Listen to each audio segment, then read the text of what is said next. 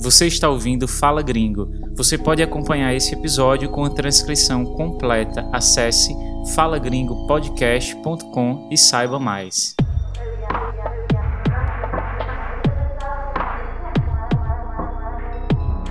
Já tem mais de um ano que a gente não para de ouvir notícias como essas. Janeiro registrou o maior índice de inflação para o mês dos últimos seis anos. Aqui no Brasil, a previsão para a inflação subiu mais uma vez. É a 15ª alta seguida. A alta de preços está espalhada em praticamente toda a economia brasileira. A inflação ela pode terminar o ano na casa de 7%, bem acima da meta inicial de 3,5%. Em março, a taxa subiu 1,62% é a maior variação para o mês em 28 anos. O IBGE anunciou o maior índice de inflação para o mês de abril em 27 anos. A cada mês, um novo recorde no preço de alimentos. E nem precisa abrir o jornal ou ligar a TV para perceber.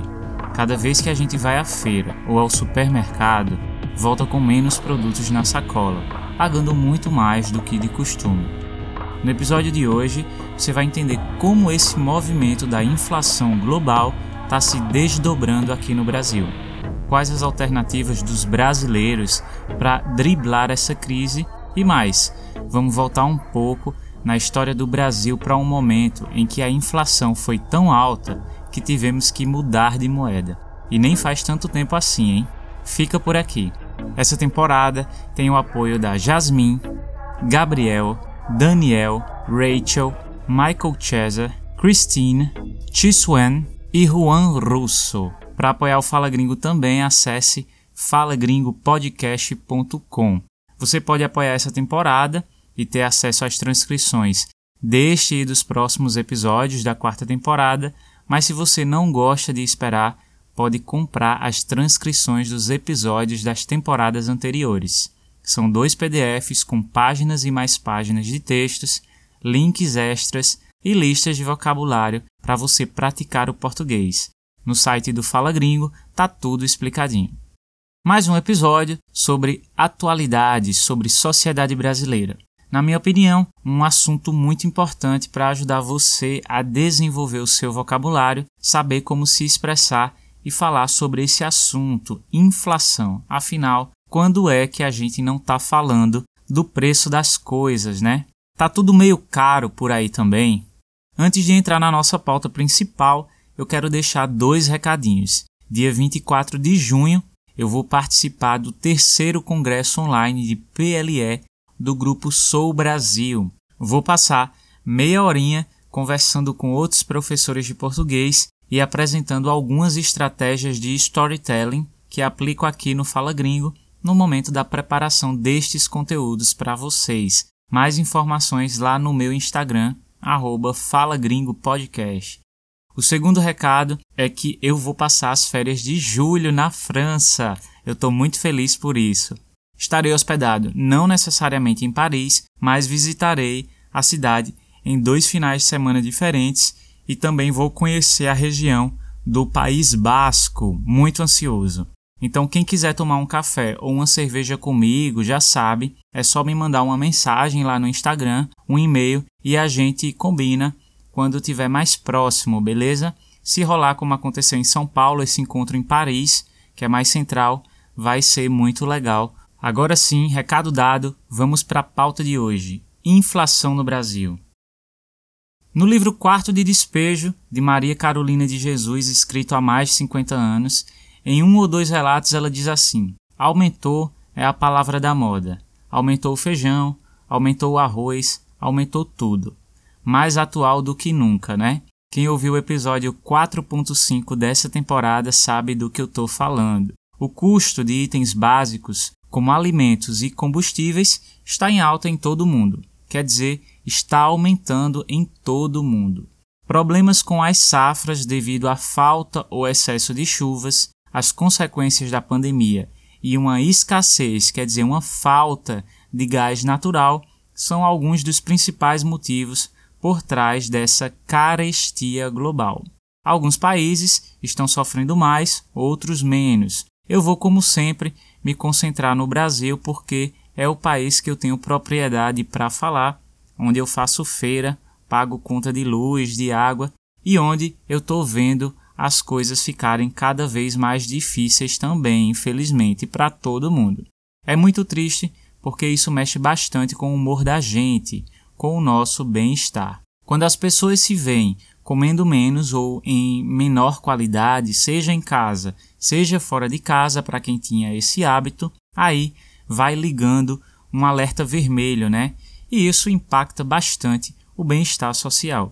E eu estou falando de comida em especial porque é justamente a alimentação, ou melhor, o preço dos alimentos, que está puxando a inflação brasileira lá para cima.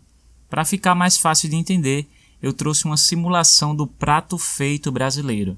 Quem já conhece o Brasil bem sabe que o prato feito, ou PF, a sigla, né, é como chamamos aquele prato básico de todo dia, com arroz, feijão, carne, batata frita, ovo e uma saladinha bem simples, geralmente alface e tomate. Esse prato, à base de feijão com arroz, é tão popular no dia a dia do brasileiro que tem até uma expressão que é fazer o feijão com arroz, para dizer que alguém está fazendo apenas o básico, o essencial, não tem nenhum diferencial.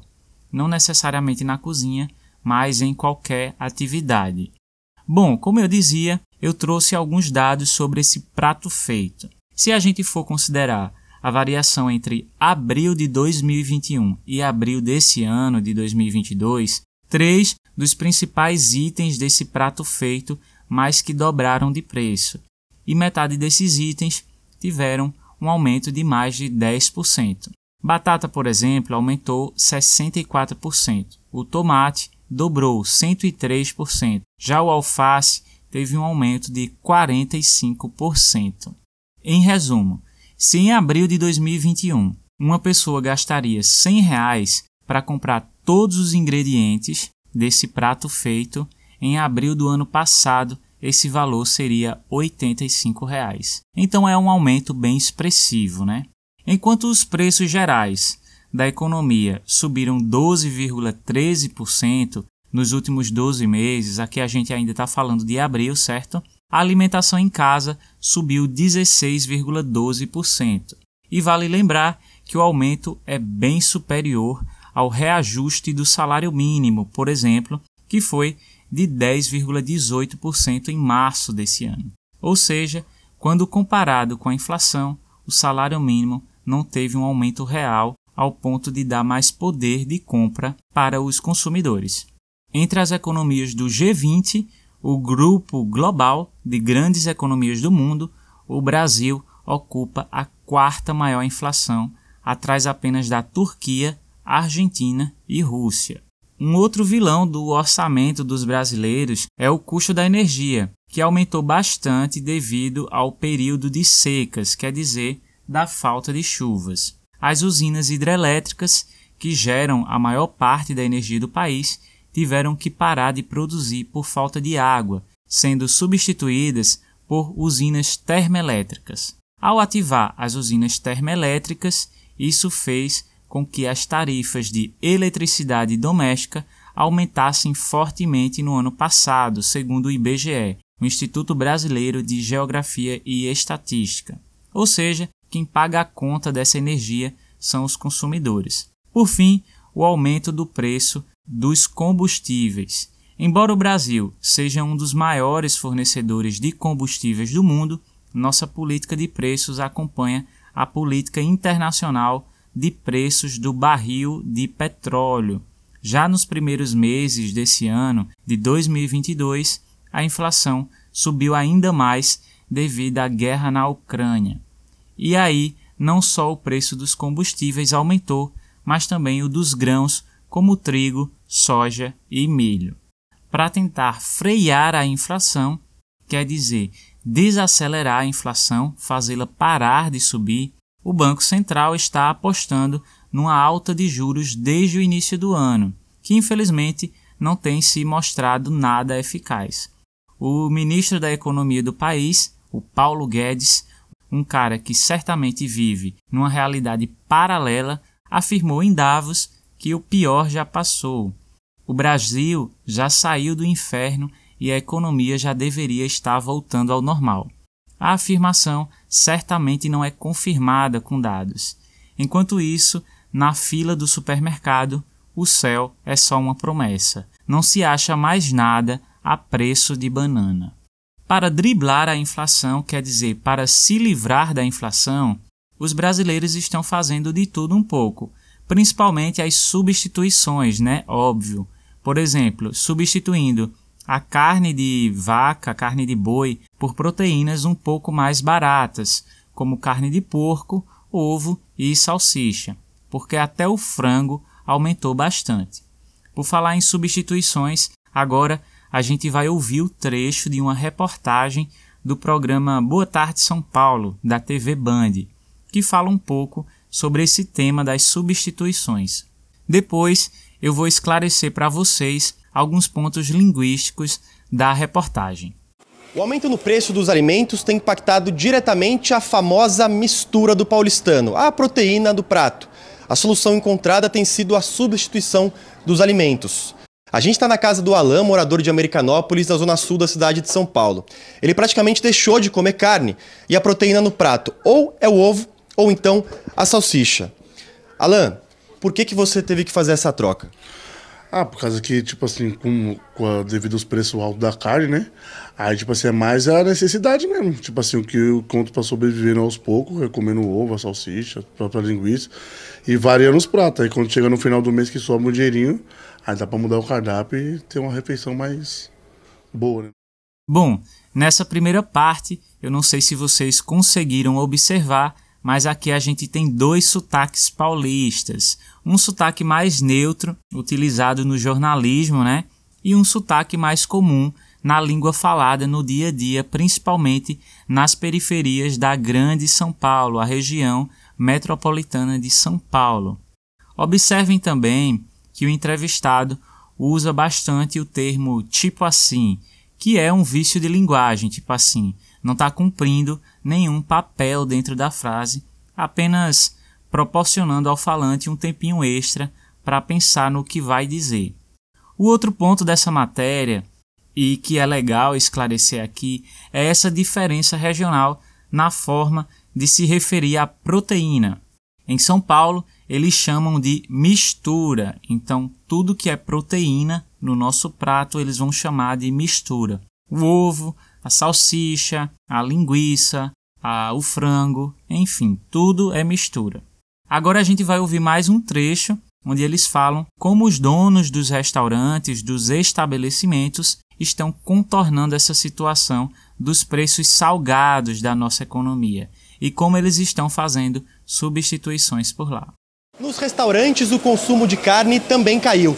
E a saída para não diminuir as vendas foi criar novas opções no cardápio. Devido ao alto preço das carnes ultimamente, a gente vem optando comprar menos carne. O que você colocou de novo no cardápio? Adicionamos omelete, tá? Adicionamos também refeições com bacon, filezinho de peixe frito na hora.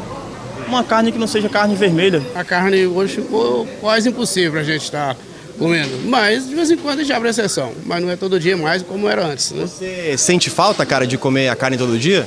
Ah, com certeza, né, cara? Isso faz parte do nosso cardápio, né? Infelizmente, com como tá a crise aí, tá difícil, tá pegando para todo mundo. E aí, perceberam as diferenças nos sotaques? O primeiro entrevistado, eu arriscaria dizer que é um sotaque do Rio Grande do Norte ou do Ceará. Arriscaria, certo? O segundo comerciante entrevistado, eu não consigo nem arriscar, mas o que é legal aqui é ver como os noticiários podem ser uma boa fonte de estudo para aprender diferentes sotaques e enriquecer o seu vocabulário, né? Espero que vocês tenham gostado desse pequeno exercício. Eu continuo falando sobre substituições.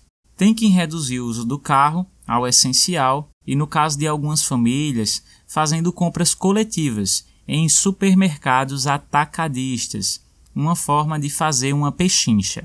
Os supermercados que vendem em atacado são os que vendem para supermercados menores. Então, quando duas ou mais famílias se juntam para comprar um fardo de arroz com 20 unidades, por exemplo, em vez de apenas 5 pacotes, sai mais em conta, quer dizer, sair mais barato, sair em conta, ficar mais barato. Do lado da indústria, o que acontece é aquela velha estratégia de manter o preço dos produtos, mas reduzir a quantidade.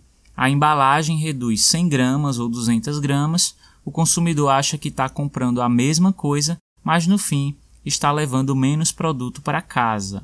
A informação está lá bem pequenininha na embalagem, né? Outra estratégia mais agressiva é a redução da qualidade dos produtos ou a venda de produtos similares. O leite em pó que vira composto lácteo, sendo que a embalagem e a marca são a mesma coisa de antes. Tem aquela clássica do café também, que em vez de ser um café puro, passa a ser um café triturado com outras coisas como galhos de plantas e até milho, para dar um volume maior ao pó. Bom, exemplo desses truques da indústria não faltam, né? Mas como é que fica a situação da inflação no Brasil para o futuro?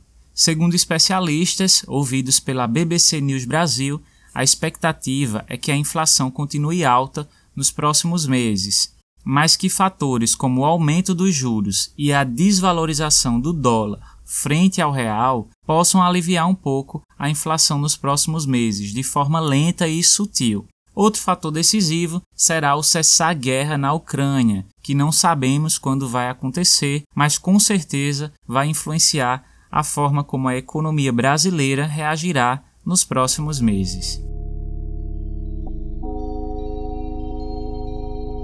Parece o fundo do poço, mas o Brasil esteve em situações muito piores. Em 1980 e 1982, a inflação no Brasil ficava na casa dos 100% ao ano. Isso significa que as coisas, em média, dobravam de preço a cada 12 meses. Mas esses índices, que hoje parecem absurdos, eram só o início do problema que estava por vir. Em um processo de explosão de preços, a inflação em 12 meses no Brasil chegou a ser de 6.800% no início dos anos de 1990. Imagina, comprar um produto hoje 68 vezes mais caro que no ano passado. Pois é, gente, foi nesse cenário que eu vim ao mundo. Um problema econômico dessa magnitude não tem uma causa única, claro. Começou com o endividamento externo, que se intensificou com os gastos do regime militar, ganhou mais fôlego com a crise mundial derivada do aumento dos preços de petróleo e, na sequência, diferentes causas foram acontecendo e se retroalimentando. Outra característica que ampliava a inflação brasileira era a indexação, ou seja, como os preços subiam com frequência, adotou-se a correção monetária. Assim, tributos, salários e outros pagamentos da economia eram sempre reajustados de acordo com a inflação do período. Bom, foram cerca de 15 anos de inflação acima de dois dígitos e de correção monetária. Comerciantes remarcavam diariamente os preços dos produtos que sumiam rapidamente das prateleiras, já que a população estocava, quer dizer, guardava alimentos por terem medo das sucessivas altas.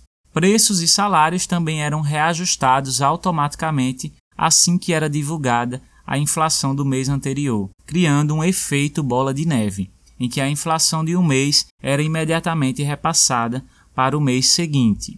Quem mais perdia com isso, como sempre, eram os mais pobres, que não podiam se defender das perdas colocando dinheiro em aplicações que rendessem juros diários e acompanhassem a desvalorização da moeda.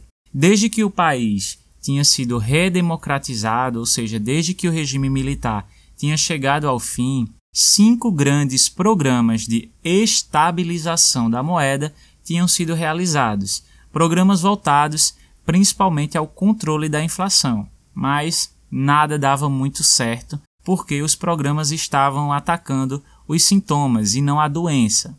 Eles se baseavam principalmente no congelamento dos preços. Até que colocaram na mesa a proposta do Plano Real, um plano econômico que foi debatido publicamente para que a população aderisse às mudanças que seriam implementadas. E o povo brasileiro tinha motivos de sobra para estar desconfiado desses novos planos. Poucos anos antes, o então presidente, um cara jovem e todo engomadinho, que havia ganhado a eleição com aquele velho discurso da nova política, esse cara achou que seria uma boa conter o avanço da inflação, confiscando a poupança dos brasileiros para frear o consumo. Quer dizer, quem tinha algum dinheiro guardado em banco público podia movimentar somente uma parte desse dinheiro, o que gerou um problemão. Com a desvalorização da moeda e o dinheiro preso, muita gente foi à falência e o Estado brasileiro paga essa conta até hoje. Mas isso é história para outro episódio. O fato é que o presidente que veio na frequência, um cara chamado Itamar Franco, convidou outro cara que viria a ser o próximo presidente do Brasil, o Fernando Henrique Cardoso. Então ele convidou o Fernando Henrique Cardoso para ser ministro da Fazenda com a missão de organizar a economia. Esse Fernando sim deu um jeito nas coisas com a implementação do Plano Real. No final de 1994, a inflação mensal já era de 1%, diferente de junho do mesmo ano, que tinha sido de quase 50%. A nova moeda foi lançada com notas de 1, 5, 10, 50 e 100 reais e trazia ilustrações de animais da fauna brasileira ameaçados de extinção, como o beija-flor do peito azul, a onça pintada e a arara vermelha. Essa é a moeda corrente no Brasil até hoje, que posteriormente ganhou novas notas de 2, 20 e 200 reais. Hoje, depois de quase 28 anos do Plano Real, a nota de 100, que em julho de 1994 pagava o valor de um salário mínimo e ainda deixava troco, vale agora a mesma nota R$ 13,43. Em julho de 1994, o salário mínimo era R$ 64,79, ou seja, uma nota de 100 reais pagava todo o salário mínimo e ainda tinha troco. Hoje são necessárias 12 notas e ainda falta dinheiro para pagar o salário mínimo, que é de 1.212 reais. Vamos agora ver as expressões utilizadas no episódio de hoje. A preço de banana, uma expressão usada quando a gente quer dizer que algo é bem baratinho, com um preço tão baixo que você não precisa nem negociar ou pedir um desconto. Essa é uma expressão que, segundo algumas fontes, remonta ao período da colonização. Como banana é fácil de cultivar em climas quentes e úmidos, os portugueses encontravam bananas em tudo que é lugar do Brasil. A abundância fez com que a fruta não atingisse altos valores comerciais e assim a banana virou sinônimo de produto barato. Infelizmente, em tempos de inflação, a preço de banana é uma expressão que cai em desuso, né? É mais comum a gente usar o termo pechinchar, mais um termo utilizado no episódio hoje, que é uma palavra bem informal, usada no sentido de negociar para conseguir um preço mais baixo até sair à procura de preços mais baixos. Ou seja, você pode pechinchar na feira diretamente com o vendedor, ou outra forma de você fazer uma pechincha é comprando em diferentes lugares, onde você sabe que vai encontrar os produtos mais baratos. Então, basicamente, isso é pechinchar. Procurar formas de economizar no momento que você está comprando, negociando preços. A menos que você não se importe em comprar um produto com o preço salgado. Também usei essa expressão no episódio de hoje. Quando alguém diz que os preços estão salgados, quer dizer simplesmente que os preços estão altos, elevados, custam os olhos da cara. Tá aí mais uma expressão. Duas expressões pelo preço de uma é promoção no Fala Gringo. Aproveite, o gerente ficou louco.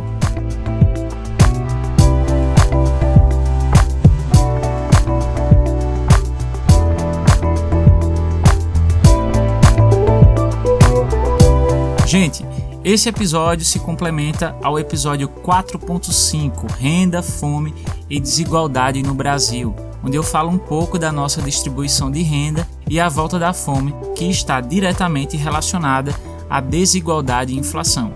Se você não ouviu ainda, vale a pena dar uma conferida.